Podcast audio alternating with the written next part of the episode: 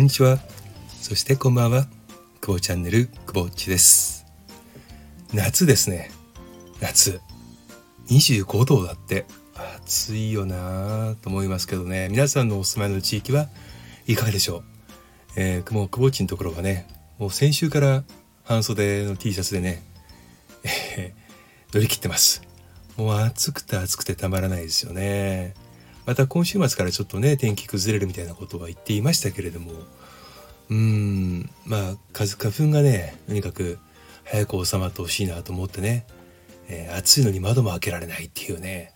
えー、ところですけども皆さんは今年花粉状況どうなのかな？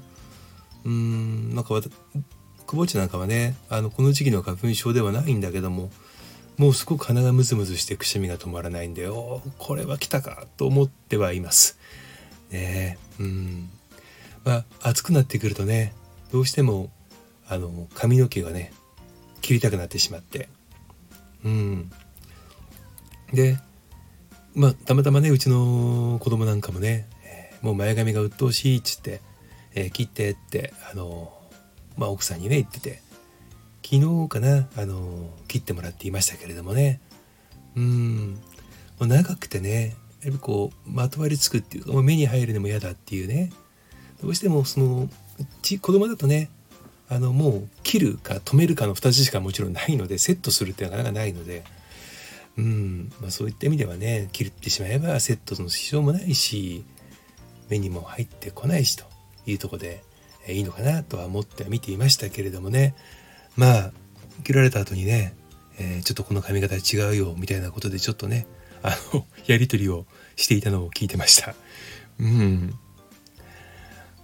髪型ってねまあ美容院それから利用利用利用院っていうのかな。うん。あの行かれてる方でねもうバッチリ自分のイメージバッチリに切ってもらったっていう人ってどうだろうどのぐらいの率いるんだろう。ましてやその新生活で引っ越してしまったりしてね新しく住んでる場所でねまあ美容院とかを探さなくちゃいけないなった時にまあ当然あのホットペッパーうんぬんとかね あの使ってらっしゃる人もいるんだろうけどもなかなかあのバシッとね相性の合う美容師さんがね、えー、一発目でね選ぶって相当引きが良くないと難しいような感じもするんですけどそんなことないのかな。うん。まあ実はねこの久保地なんかはなぜこれがわからないかというとずっと自分で切ってるんですよね髪型髪の毛をね。もう二十数年？うん。もう全部自分で切ってますね。もうあの一応ねハサミも、えー、バリもね、えー、持ってみるんで自分でその後ろもね合わせ鏡でえカットしています。で前はね針がなかったんでハサミとスキーバサミだけでね、えー、腹筋を使いながら後ろを見ながらねカットしていたんですけれどもさすがにねまああのガタガタになるともうちょっとリスクがでかいので、まあ、スキバリ買ってねうん自分でまあやれるとこまではやるようにはしているんですが意外とあの、まあ、うまくできちゃってると思っているのでえー、今のところはまあとかこの二十数年間はね、えー、通わずになんとか過ごしちゃっています。うん。まあ営業をね、あの長らくしていましたし、まあ、プレゼンとかもさせてもらう仕事だったんですけれども、あのまあね、えー、乗り切っているんでそんなにおかしくないんじゃないかななんて思ってはいます。はい。これねやっぱりその僕が実は自分で切り始めたきっかけってねまあ遡ると中学校からなんですけど思ったように切ってもらえなかった時のショックってないじゃないですか。でそれが残っているんならまだしも切りすぎだよいっていうねあの時もう伸びてくるまでどうすんだよっていう時。でセットを一度してて中学校の時にボロクソ怒られて生活指導に。うん、まあ、当時ねあの親父の整髪料使ってあの固めていってたりしたんでね。うんが怒られましたけど。まあなんだろうお金を払ってね納得のいかない髪型にされてしかもそれが伸びるまで治らないっていうことがねやっぱり続いた時にじゃあもう自分で切った方が良くないって思ったんですよね。うん。そしたらまず1個のストレスがなくなるんですよ。そのね金払ってやってもらったのにこれっていうストレスはなくなる。失敗した時は全部天つばなんで、まあ、自責ですよ。自分に返ってきますから。あと自分が上手に切れればいいだけの話なんでね。うん。まあプロに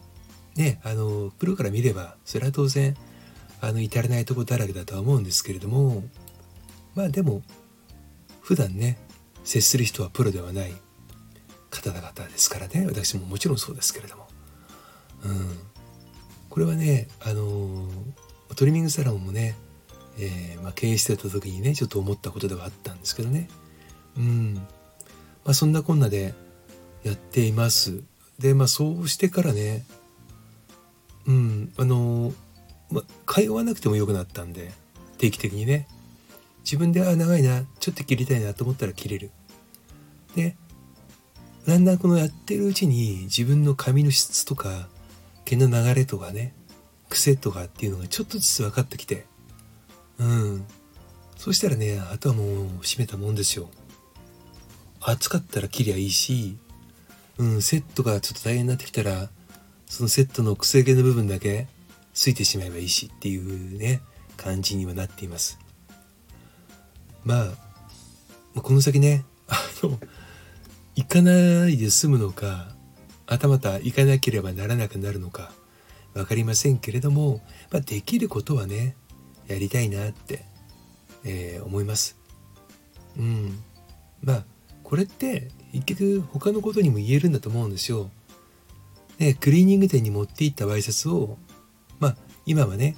その河川も入っていてまあ、えー、洗ってもねシワにならないっていう風にワイシャツもなってきてるからもう自分の家で洗ってねあと軽くアイロンかけるか干す時に気をつけてねあの干せば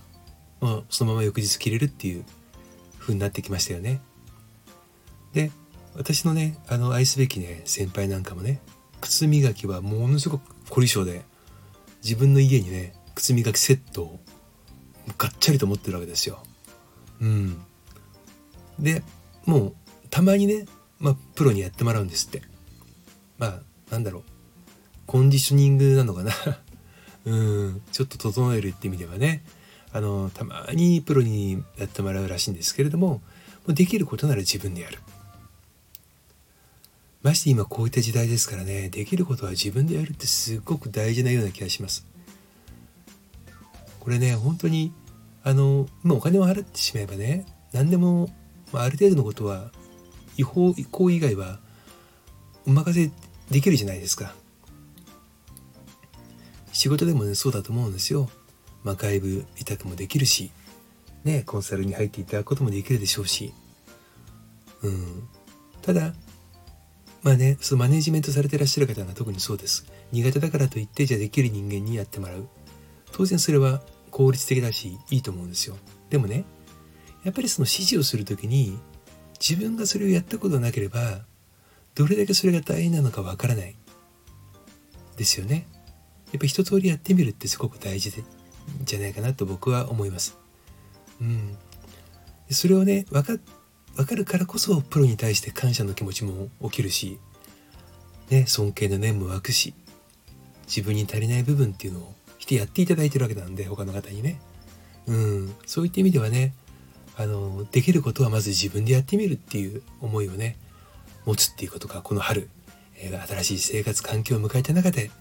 大事なのかななんてちょっと強引にねあの結びつけてしまいましたけれどもまあでも今日は暑いです。皆さんくれぐれも体調を崩さないように乗り切りましょう。それではまたくぼっちでした。さよなら。